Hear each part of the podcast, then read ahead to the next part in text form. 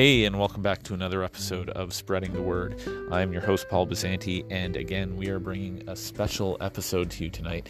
This is session number two from guest speaker Sean Dutile at our 40th annual men's retreat, hosted by the men of the Waterloo Church of Christ congregation in Ontario.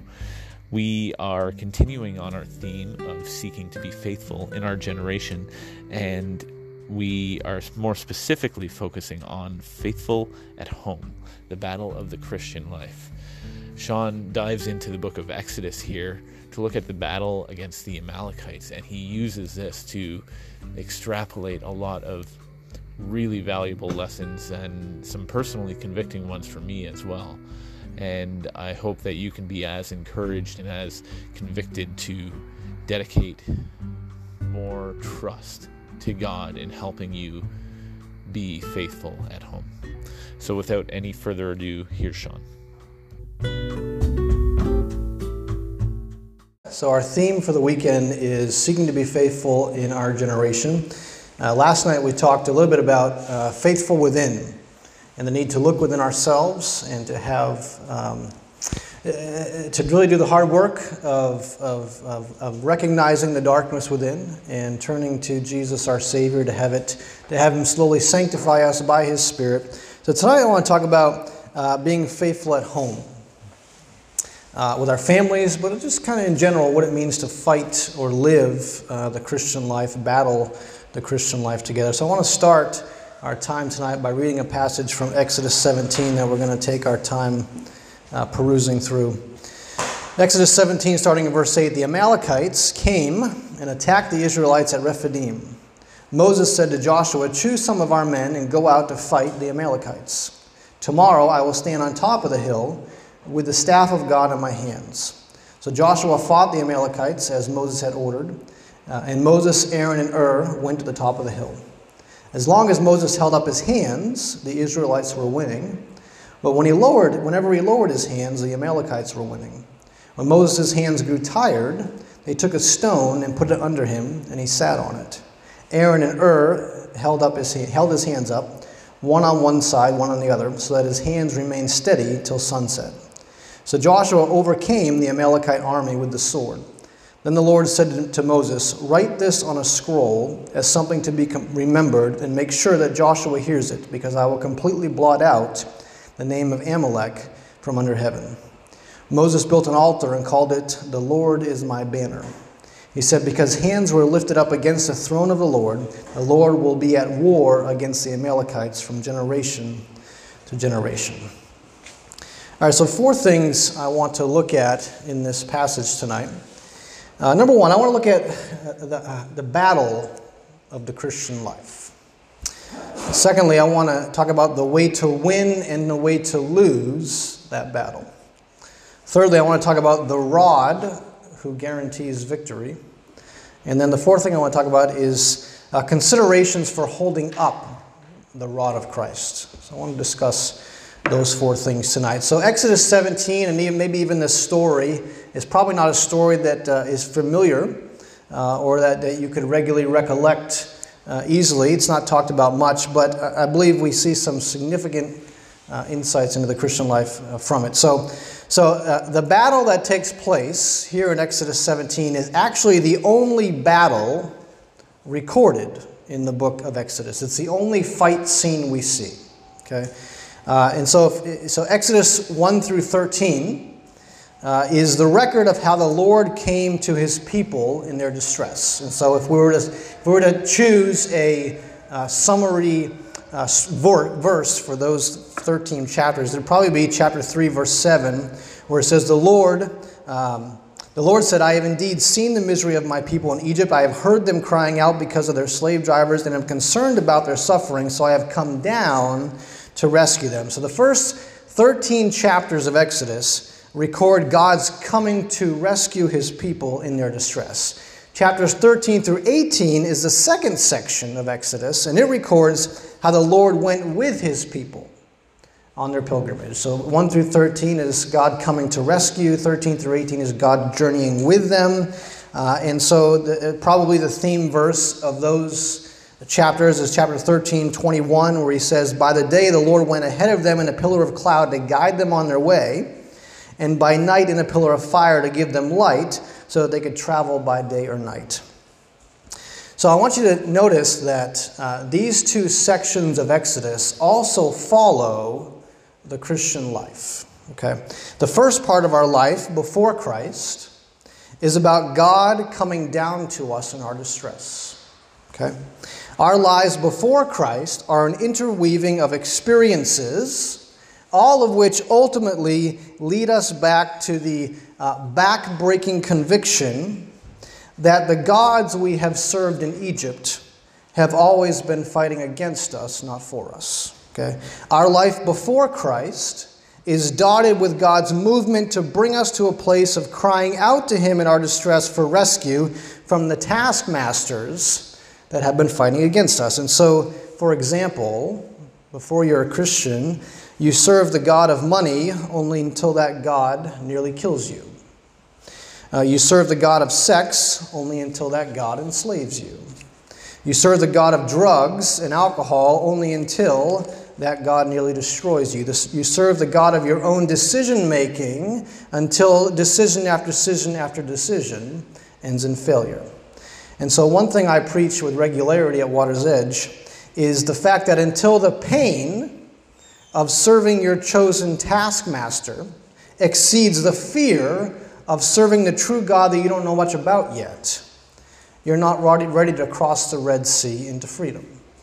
So until the Israelites in Egypt were, um, uh, until the pain of serving the Egyptians uh, uh, exceeded the fear of serving a God they didn't know much about yet anymore, they weren't really uh, ready to change. And so, so that's our life before Christ. Before you cross the Red Sea, God is bringing you to a breaking point of crying out to Him in your distress because of the taskmasters that you've served, right? But after we've crossed the Red Sea, okay, after we have believed in Christ when He says, I will fight for you, after we have repented of serving false gods, after we have confessed our sins, after we have been baptized in water, thereby allowing the blood of Jesus to pronounce judgment on our sins and freedom to our souls, just as the Red Sea pronounced judgment on the Egyptians and freedom to the Israelites.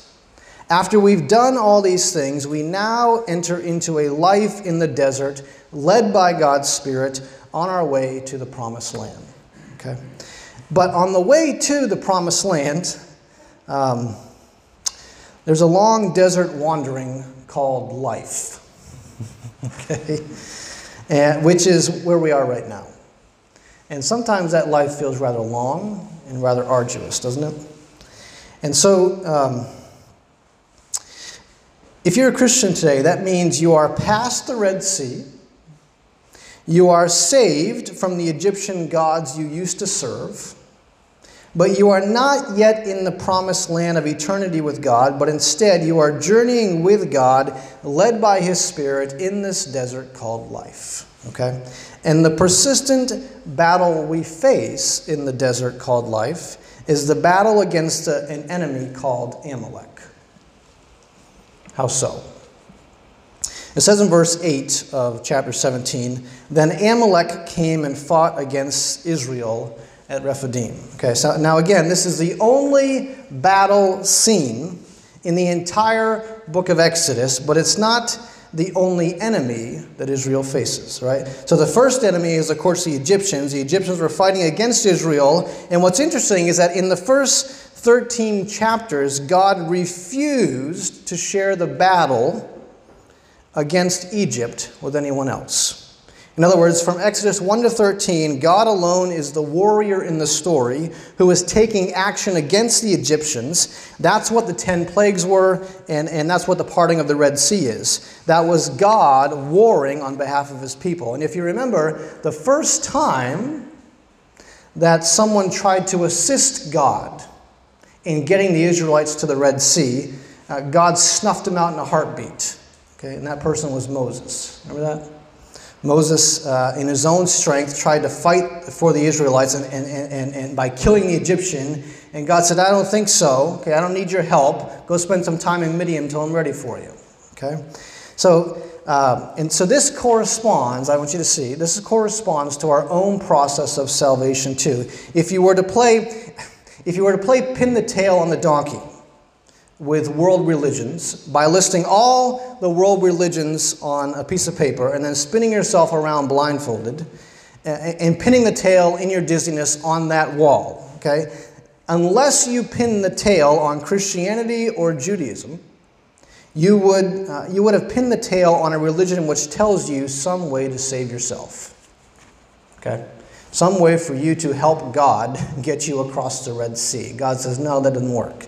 So, for example, uh, now see, now not all religions believe that you need saving from the same thing, but all religions believe uh, that something's not right with the world, and they offer a solution to the problem which involves your proactivity.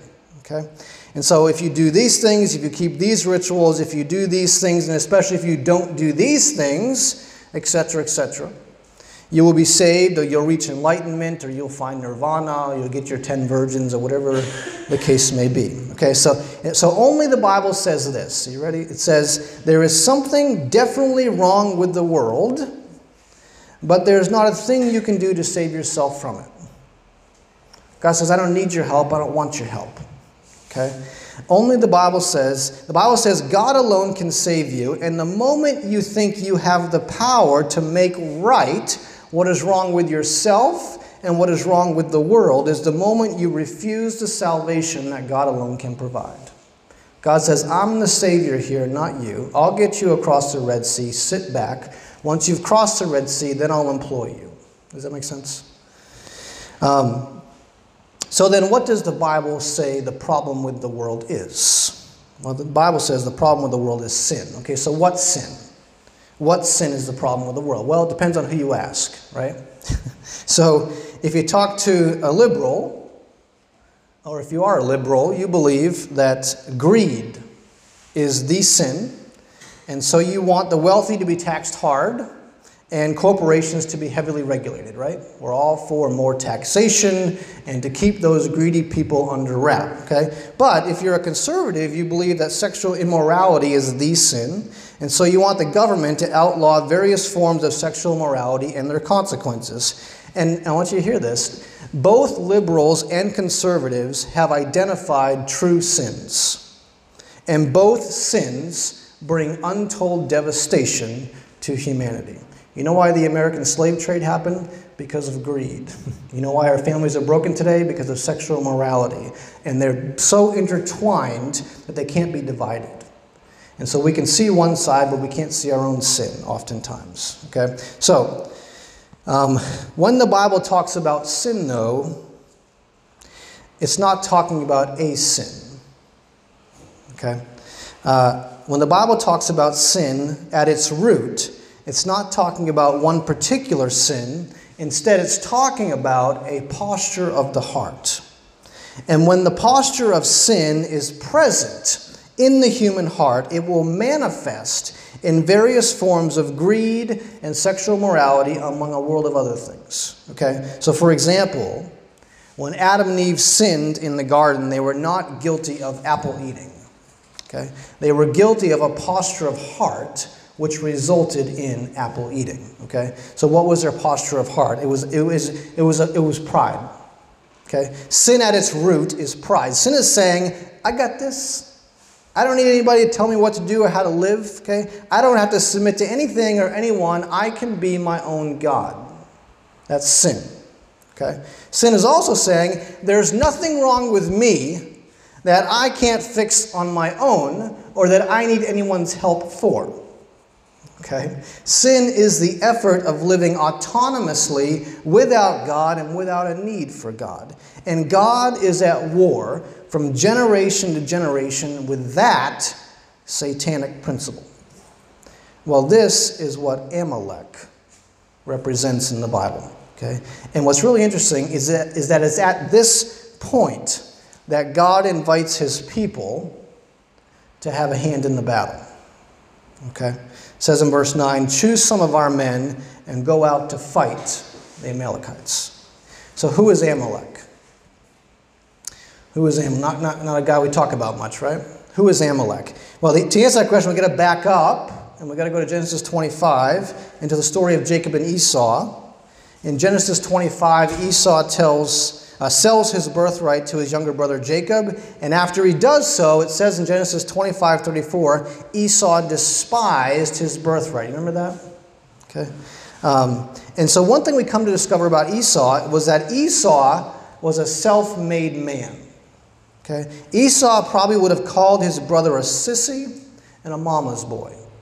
Okay? Esau despised the fact that he got a place that he got to a place of personal weakness because of his thirst wherein he needed something from his younger brother Jacob and he vowed never to be so weak or dependent again. Major Ian Thomas said, "Why did God hate Esau? God hated Esau because God can do absolutely nothing with a man who will not admit that he needs anything from God. Esau rejected God's means of grace. He repudiated man's need of God's intervention. He despised his birthright, and God never, never forgave him. This, he says, is the basic attitude of sin. Esau said in his heart, Sunday school talk. I don't need this kind of kid stuff. I have all it takes to be a man apart from God. Okay? Major Ian Thomas would say that in Esau was perpetuated the basic lie perpetuated by Satan in Adam. You are what you are by virtue of what you are and not by virtue of who God is. You can lose God and you've lost nothing. Okay? In Esau, the spirit of Satan was incarnate. Esau would never in his life admit his need. He would never surrender and serve. And as a result, God was at war with Esau and his descendants from generation to generation. In fact, the whole book of Obadiah is written to Esau's descendants, the Edomites. And the summary verse there of the whole book of Edom says this The pride of your heart, Edom, has deceived you. You who live in the cleft of the rocks and make your home on the heights, you who say to yourself, Who can bring me down to the ground? Though you soar like the eagle and make your nest among the stars, from there I will bring you down, declares the Lord. All right, so, so what does Esau have to do with Amalek? Well, Genesis 36, verse 12, here's what we read. This is the account of the family line of Esau, the father of the Edomites. Esau's son Eliphaz also had a concubine named Timnah who bore him Amalek. Okay. So Amalek or the Amalekites were descendants of Esau. Okay? And just as Malachi tells us that God was at war with Esau from generation to generation, here in verse 16 it tells us that God was at war with Amalek from generation to generation because in Amalek, the sin of Esau was perpetuated. Okay? So the battle of the Christian life, folks, is the battle against Amalek because Amalek is a picture of the self made man who does not need God and who seeks to bar, to bar the onward journey of any who would be dependent on God. Okay? But Amalek is also a picture of uh, that satanic lie that threatens to incarnate our hearts every day after we are saved, and that lie whispers, I got this on my own. I can battle against sin on my own. Okay? That's the battle of the Christian life. It's the battle against the satanic principle of self sufficiency as personified in Amalek and as personified in Esau, and God calls us into that battle. Okay? That's the battle of the Christian life. The second thing I want us to see is the way to win and the way to lose that battle. The way to win and the way to lose. So, Exodus 17, verse 11, it says, As long as Moses held up his hands, the Israelites were winning. But whenever he lowered his hands, the Amalekites, the Amalekites were winning. And so, so here, here's the application there. When fighting Amalek on this journey to the promised land, there is a way to win and there's a way to lose. Okay? And I want you to think about Moses holding the rod of God high as a picture of faith in a God given victory. Okay? I want you to think about Moses, uh, uh, that the way to win the battle against sin in this life is to get on your knees and to lift up the rod of faith to heaven and say, Lord, I put, I put total faith in Christ's ability to win for me and no faith in my ability to win for myself. Okay? Another way to say this is to say that the faith of Esau says, the faith of Esau says, I believe God can help me when I need Him to, but for the most part, I don't need Him to. It's a self made man, right? The faith of Esau says, I believe God can do things for me. But true biblical faith says, I can't do anything without Him. The faith of Esau says, God can help me survive. But true biblical faith says, I can't survive without Him. Okay?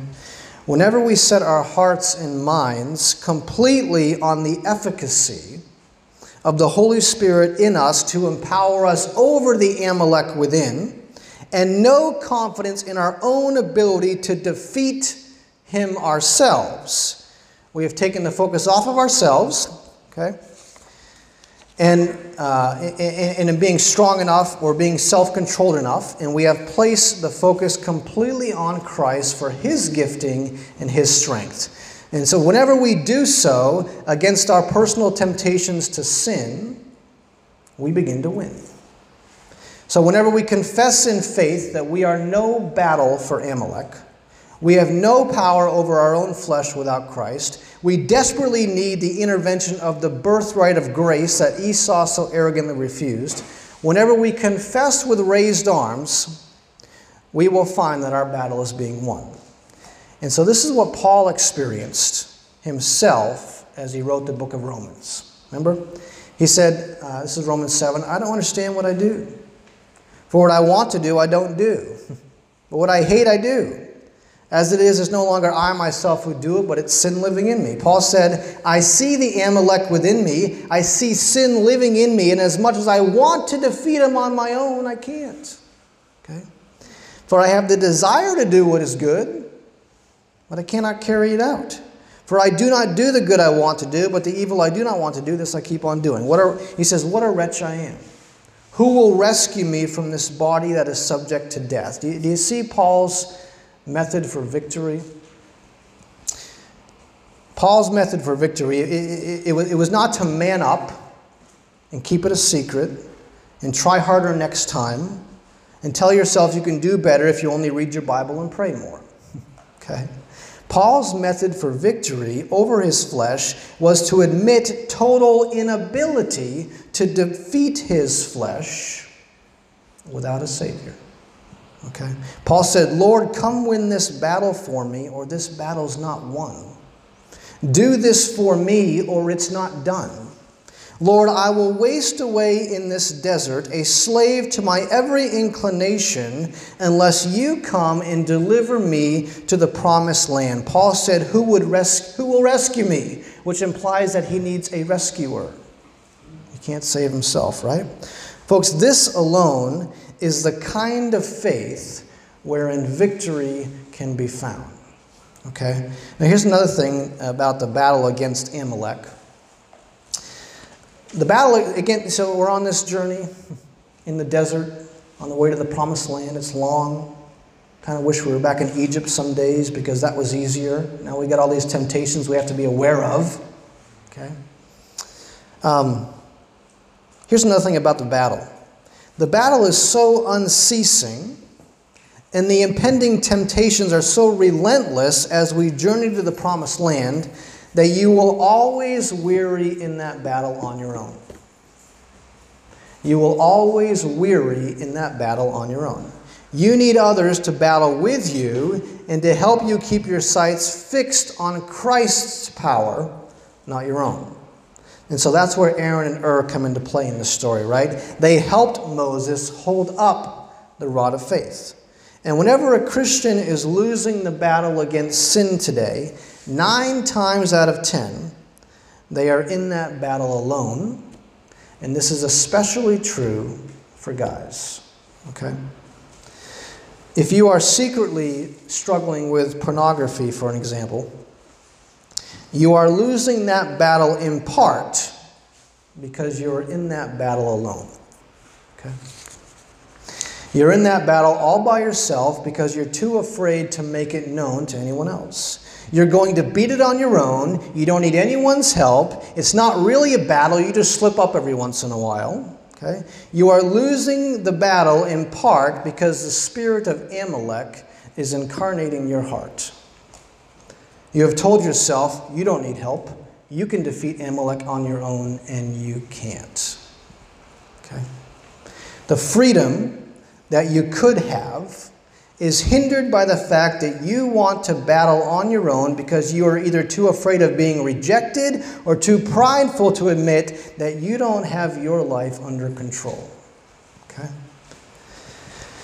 And so, this fear of rejection, I believe, is uh, complicated by the fact that we no longer have places in our churches where honest confession can be practiced, as a general rule. Okay? And it's not just a confession of sin that's no longer practiced. We talked about it last night.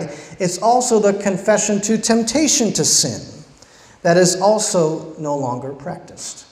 Okay? And so in most churches today, not only is there not a culture that invites confession, it has often been replaced by a culture that says good Christians don't battle against sin and if you do battle against sin, you're clearly not a good Christian. Okay? But listen, Paul himself called himself a wretch. You know why? Because he knew he had a battle against his flesh that beat him a whole lot more than he beat it, and he needed a Savior. Okay? Folks, the idea that the Christian should not still battle against his flesh if he were really committed to Christ and if he actually crossed the Red Sea is such a putrid lie of the devil that it ought to make us sick. Okay? Dietrich Bonhoeffer would say anybody who lives beneath the cross and who has discerned in the cross of Jesus the utter wickedness of all men and of his own heart will find there is no sin that can ever be alien to him. Anybody who has once been horrified by the dreadfulness of his own sin that nailed Jesus to the cross will no longer be horrified by even the rankest sins of a brother. He goes on to say, by living under the cross, we can hear the worst possible things from the best possible people without so much as batting an eyelash. If we live in that reality, we will convey that spirit to others. He says they know it's safe to come to us. They know we can receive anything they could possibly reveal. They know we will never condescend to them, but instead we will understand. Okay? We no longer have a place in our churches, generally speaking, or a person or persons in our life, generally speaking, for whom we could say, the battle against Amalek is strong today. Would you help me hold up the rod of faith? Because we believe that even confessing that there's a battle means I'm a bad Christian. Okay? The battle God calls us into is not the battle before the Red Sea, it's the battle after the Red Sea, and it's the only battle He calls us into. Okay? Uh, one of the reasons I feel like that uh, my counseling practice has been so effective is because there's nothing someone can tell me for which I shall be shocked. I have one lady who comes to me on a weekly basis, and, and she's so nervous to confess to me what happened the previous week because she struggles with alcohol and she falls to it often, and she's getting accountability partners in place, but it's not a routine yet, and she's always afraid to uh, confess to me. She's like, I, I eight things here, and I'm going to leave the worst for last because I hope we don't get to it. okay? This is what she says to me, all right? One of the reasons. Uh, uh, that I believe my counseling has been so effective is because I know that everyone sitting in my office is a filthy, wretched sinner. I just don't know the particular sin. So when they finally confess it, I say, Thank you. Was that hard? I knew you were a sinner, I just didn't know which one. Now, can we move on? Okay? We ought to expect that the battle of the Christian life is the battle against Amalek, and it's so unceasing and so repetitive, and you cannot defeat it alone. You can't. Okay? So the way, the way to win the battle against Amalek in our lives is to begin with the confession that we cannot win the battle against Amalek without Christ. Not I just need Christ every once in a while like Esau when I'm really weak. No, the, the biblical faith says there's never a time when I'm strong without Christ. Okay? That's how we win, to confess we can't. Okay?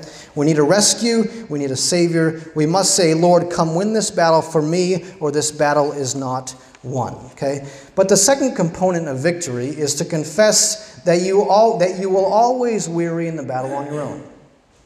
You will always weary in the battle. You alone by yourself against the wicked Amalek inside will always lose, just as Eve did. Okay? You need people to confess to, and you need people to confess temptation to, and you need uh, conversation with those couple guys on a regular basis. If you, you need an Aaron and you need an Hur to help you hold up the rod of faith. Okay? Um, I've personally been blessed by my involvement with Celebrate Recovery. Uh, over the past four years, I'm the ministry leader with Celebrate Recovery. And I've been blessed by it because it's given me a weekly place to confess sin and confess temptation too. So at CR, there is a culture of expected confession. In fact, if you want to share at all, you must begin with confession.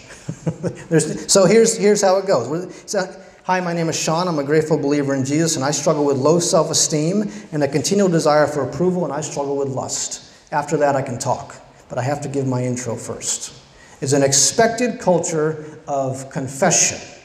And just knowing that I have at the end of my week, every week, a place where I can just be honest is enough to dissolve some of the power of Amalek in me. Okay? Um, at CR, there's a culture of expectant uh, uh, uh, confession. Um, so, so that's the way to win. The way to win is to admit you can't, and then to ensure that you never battle alone.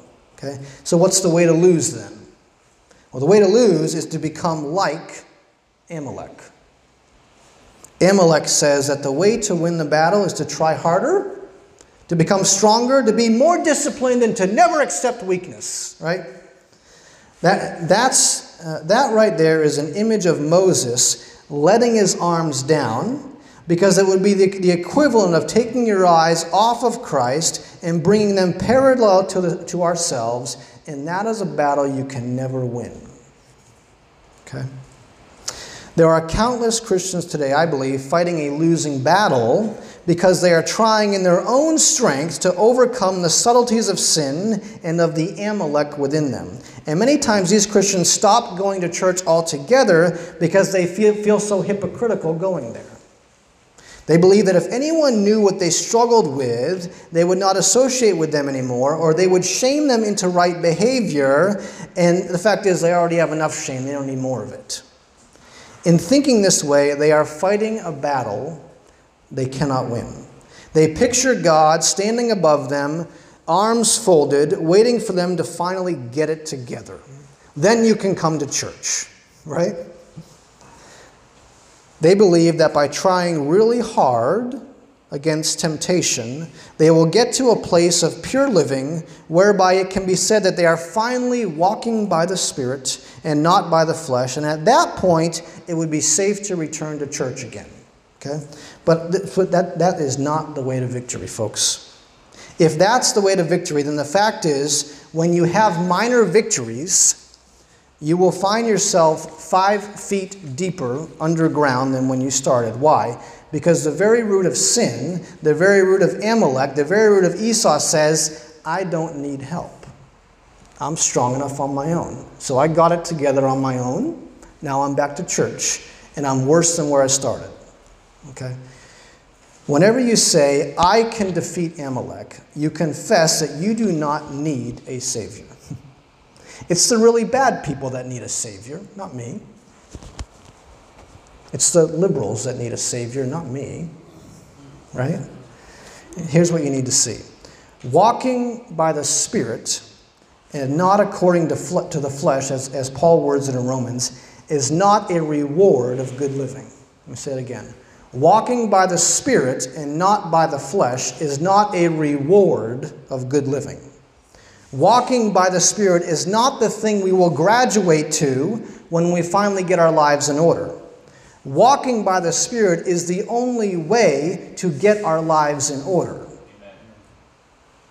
Unless you walk by the Spirit, you cannot get your life in order because walking by the Spirit means that you are walking with the raised rod of faith, saying, Lord, unless you save, I'm not saved. Okay?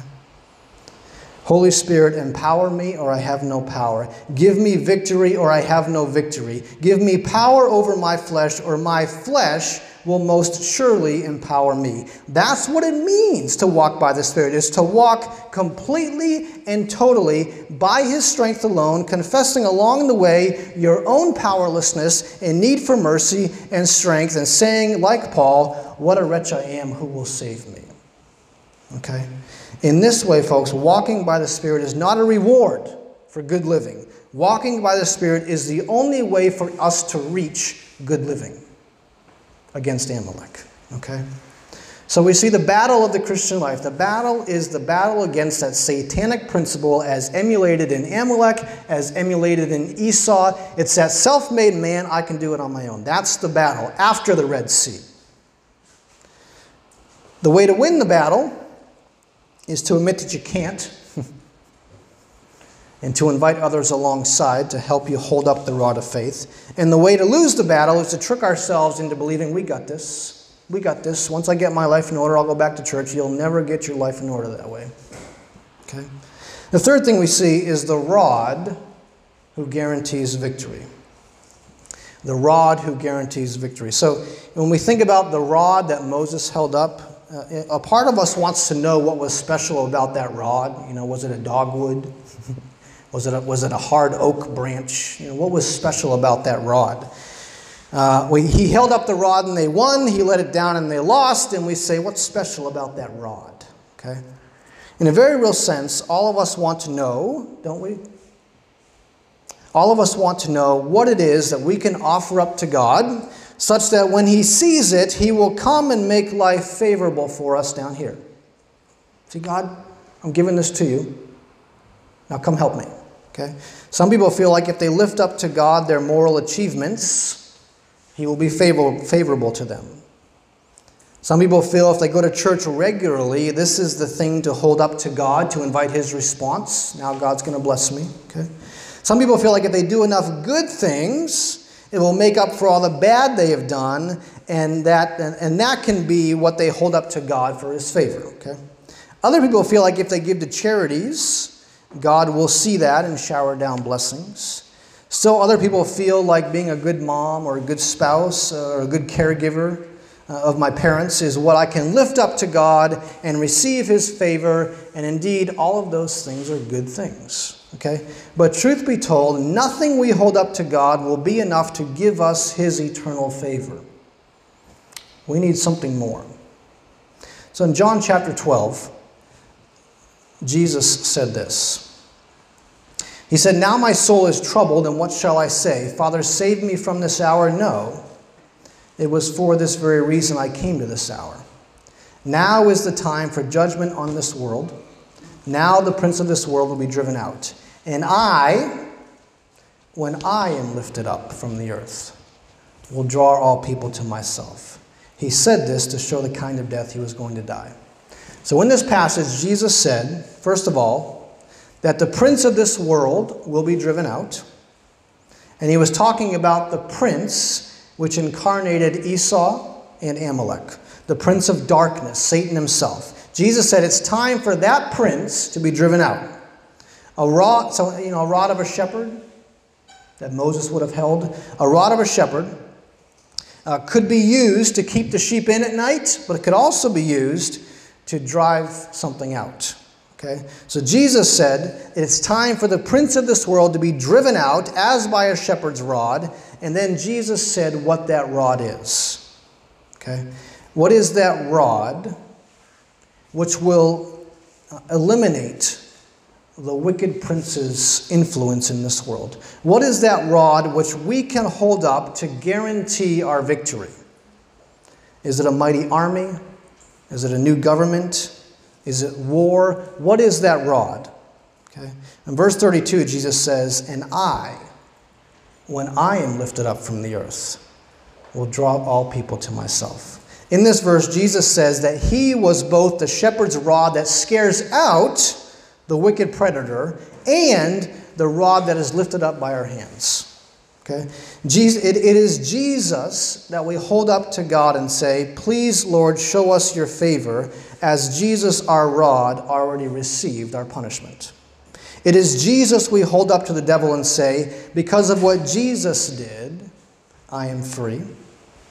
I'm no longer what I used to be. You can no longer accuse me. You, you have no right to me anymore because Jesus, my rod, made me new. It is Jesus whom we must forever hold up before us as the promise of our victory against Amalek. Okay? So Jesus is the sacrifice we offer for our victory because it was Jesus who was lifted up from the earth on the cross. It is Jesus the community of faith must hold up together. Okay?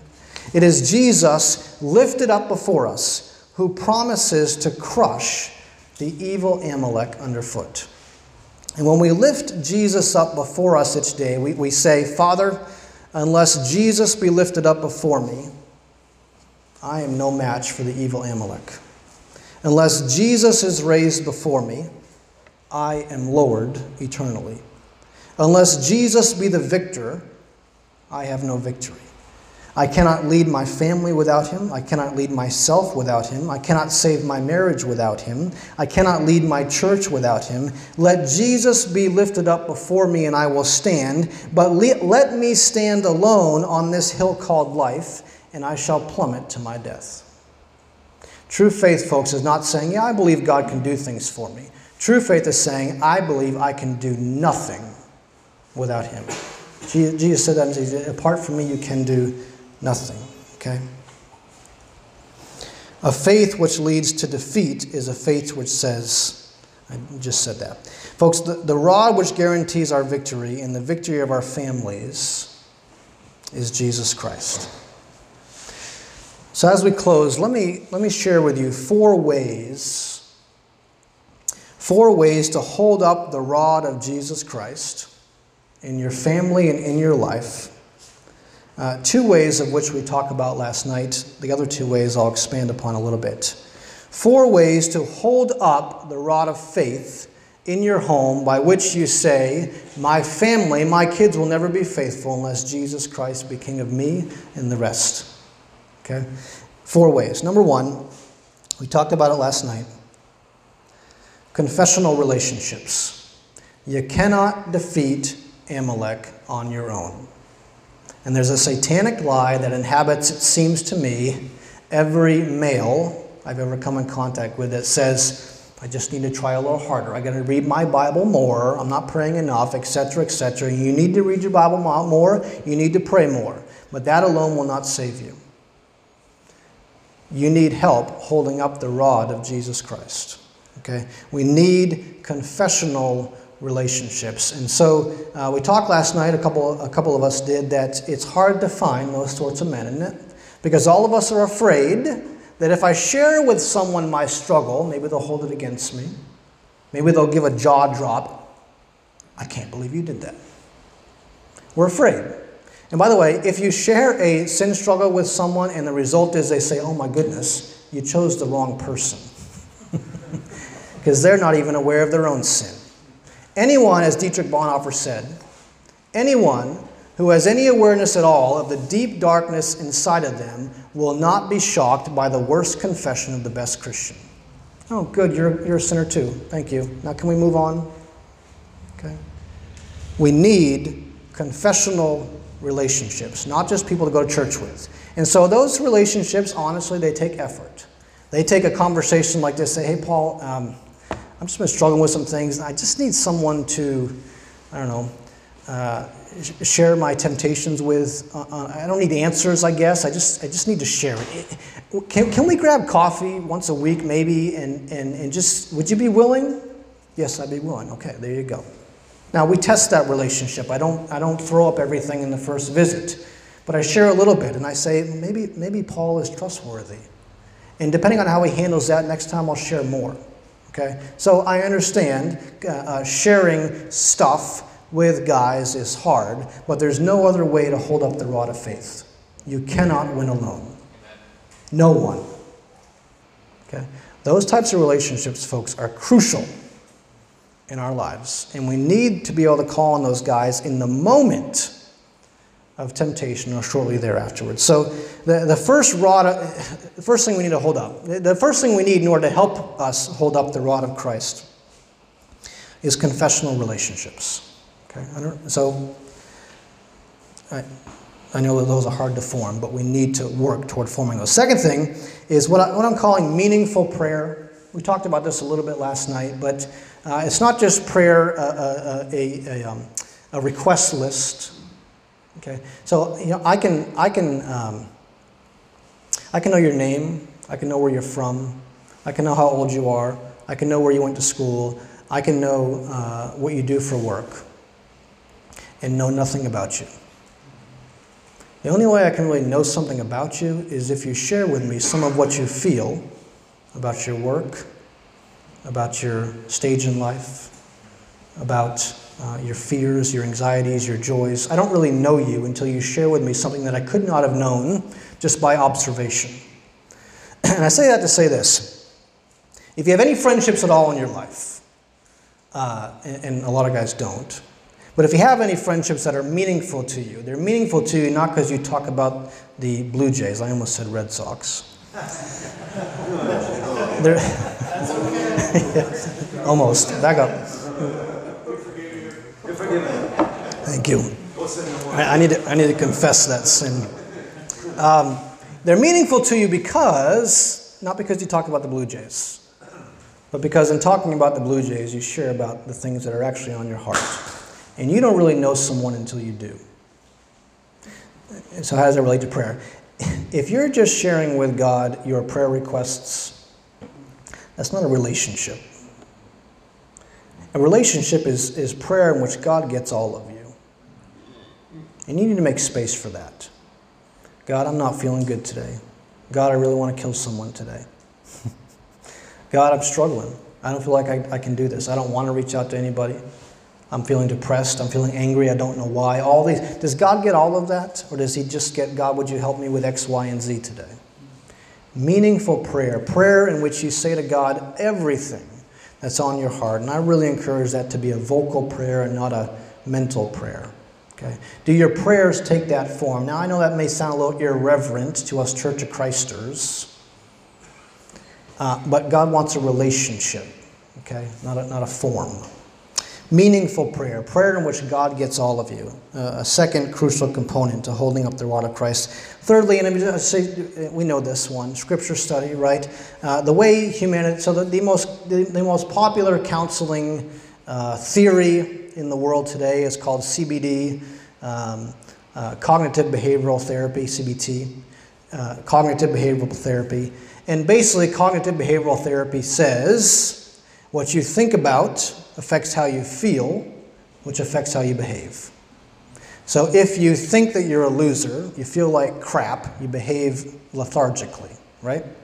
And I agree with that because Romans 12 would say, uh, be, be, transformed the renewing of your mind because what you think about affects how you feel, which will ultimately affect how you behave. The reason it's so popular is because it's the way God made us. One of the things we need in order to fight this Amalek is the renewing of our mind which affects how we feel, which then affects how we behave. So, scripture study is, is that, that's where transformation begins in the renewing, the thinking, uh, the, the inserting of truth into your mind. So, we need confessional relationships, we need meaningful prayer, we need scripture study, and the last thing I'll say is this. And this is hard for Americanites and probably Canadians too. Routine rest. It's not even a word, I made it up. Routine rest. Our culture uh, has so effectively convinced us that we are human doings, not human beings. Would you agree? And the result is that we feel worthless unless we are doing something productive all the time. Did you know that uh, Adam and Eve's first day of, on earth was a day of rest? We ask the question rest from what? Nothing. They hadn't worked yet. Right? So, what's up with that? God, in the very beginning of time, set a precedent in the garden that mankind was supposed to jump into the work week from a place of rest. He did not intend that they would get to the end of their week dying to get some rest, like the majority of us do. Okay? When you begin your work week from a place of rest, you will work much differently than if rest were just about letting your muscles recover. Consider this before their first day of work, Adam and Eve could rest in these truths. Adam could say to Eve, Eve, look around this garden. Look at all that God has made for us. Look, God has completely provided for us here. There is nothing, Eve, that we don't have. There's nothing right now that we don't lack. Look at the beauty He made for us. Smell the smells. Look at all the abundance we have in this place upon no effort of our own. Eve, God has fully provided for us here, and He has done it without any contribution of our own part. Folks, when you begin your work week upon this spiritual place of rest, work becomes about something totally different than it was before. The vast majority of people today, the vast majority of Christians today, live by the illusion that we provide for ourselves through work. The vast majority of Christians today believe, believe that we provide for ourselves through work. And it is that lie. We live by the fictitious notion that it's up to us as men to put food on our tables and make sure we have enough.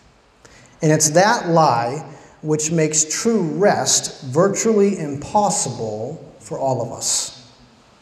Folks, there is no way to experience the sort of rest God intended us to experience if we jump into our work weeks thinking that we are providing for ourselves, because that is not what Adam and Eve did.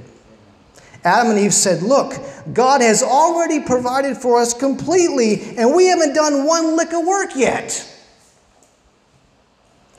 Adam and Eve jumped into their first week of work from a place of rest. They did not get to Friday dying to get some rest. Have you ever heard someone say, I worked hard for this, I earned this? You ever said that to yourself? Okay? When we say this, we are saying, I brought this to myself, I'm responsible for what I have. And what we forget when we make these statements is that if we have ever had the physical strength to do anything at all, from blow our nose, to drive 100 miles. If we've ever had physical strength, we had it because God Himself had given it to us. So, Deuteronomy 8, this is a crucial passage that we just don't read much. Moses said this He said, When you've eaten and are satisfied, praise the Lord your God for the good land He has given you. Be careful that you don't forget the Lord your God, failing to observe his commands, his laws, and his decrees that I'm giving you this day. Otherwise, when you eat and are satisfied, you may say to yourself, My power and the strength of my hands have produced this wealth for me.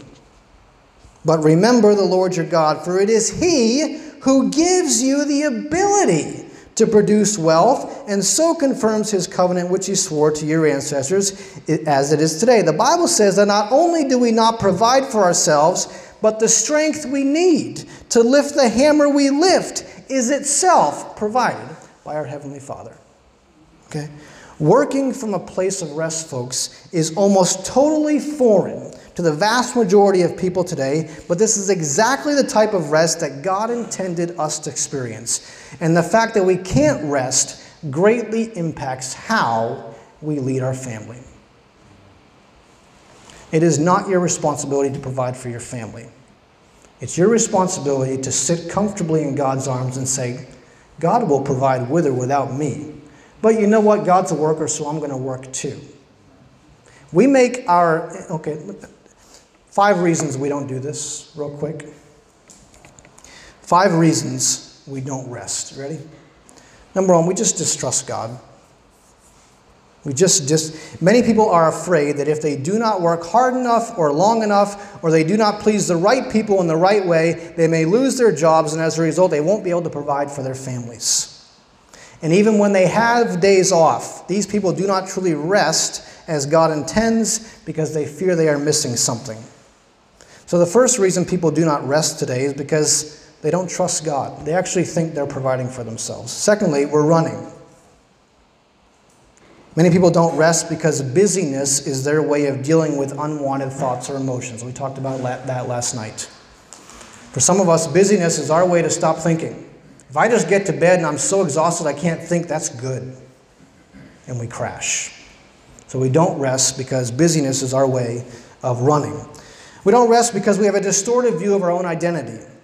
Our culture has so effectively convinced us again that we're human doings, not human beings. And if this is you, then true rest is a great way for you to be reminded of what the gospel is. What does the gospel say? The gospel says that God completely loves you and God has completely forgiven you, not because of what you've done, but because of what Jesus did for you.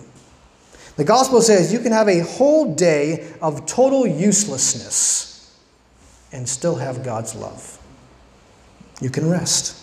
Why? Because God doesn't love you because you do good. God loves you because you're made in His image and He washed you clean by the blood of Christ if you're a Christian. So sometimes we have a distorted view of our identity. We, we, we think we're, we're human doings. And we don't know who we are unless we're working. Uh, fourthly, we feel guilty. So maybe if you grew up with a father who always called you a lazy bum, you don't want to be seen as a lazy bum, so you just you can't stop working. Or maybe you had a mom every time she saw you, uh, she made you feel guilty for doing something. For, she said, Don't just sit there, do something productive, quit taking up space. right? Yeah, you live with that in your ear all the time, you're going to feel guilty for sitting still. And then the last reason we don't rest is we feel we have too much on our plate. So maybe you're a single dad. Maybe you're a business owner. Maybe you're a single dad and a business owner. maybe you have five kids. Maybe you're the preacher at a church. Maybe you have five kids and you're a preacher at a church. Okay? If you have too much on your plate, then it's all the more important that you structure a day of rest into your week because you cannot remain sane unless you do. Okay? Four things confessional relationships, meaningful prayer. What's the third thing I said? Scripture study, and routine rest. We have to have a time in our week, every week, where we stop and we rest and we jump into work again from a place of calm, not a place of worry that maybe I won't have enough. That is not how God designed us to live. So the battle the battle of the Christian life, folks, is the battle against Amalek, a battle you cannot win on your own. The rod that we hold up is Jesus Christ and we hold it up with others, hold him up with others. And we have to structure our lives in such a way that allows for Jesus to remain king of our lives. I'm going to add to this tomorrow a little bit. I'm out of time. Um, thank you. Let's pray. Let's pray. God, forgive us for thinking that we as men provide for ourselves. Lord, we don't provide for anything. You do. And you've promised to. And every ounce of energy, Lord, that enters our veins is energy supplied by you. Lord, help us to learn to rest and to lead and not to busy ourselves so hectically that we do not have time for the people you've called us to shepherd. God, help us to invite other men into our lives, into the battle against Amalek, to be honest, to be confessional Help us to bring to you meaningfully all the things that uh, trouble us and not to simply give you our to do list. Holy Spirit, we need you. We need your strength. We need you to be our strength or we have none. And we ask this in Jesus' name. Amen. Thank you.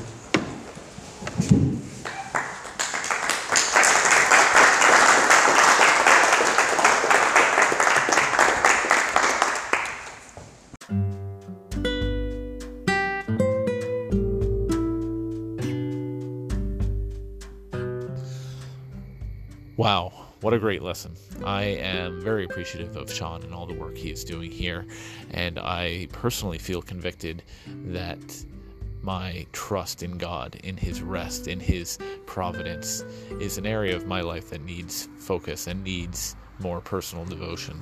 If this lesson was in some way encouraging to you or identified a way that you feel you need to grow and maybe this is something that someone else in your life can can grow and be encouraged from. We uh, again as always encourage you to share. And if there's ever anything that you feel you need or you can connect with us we'd be happy to help. We'd be happy to pray for you. We'd be happy to support you in whatever way we can. So feel free to reach out. As always, we thank you for listening and God bless.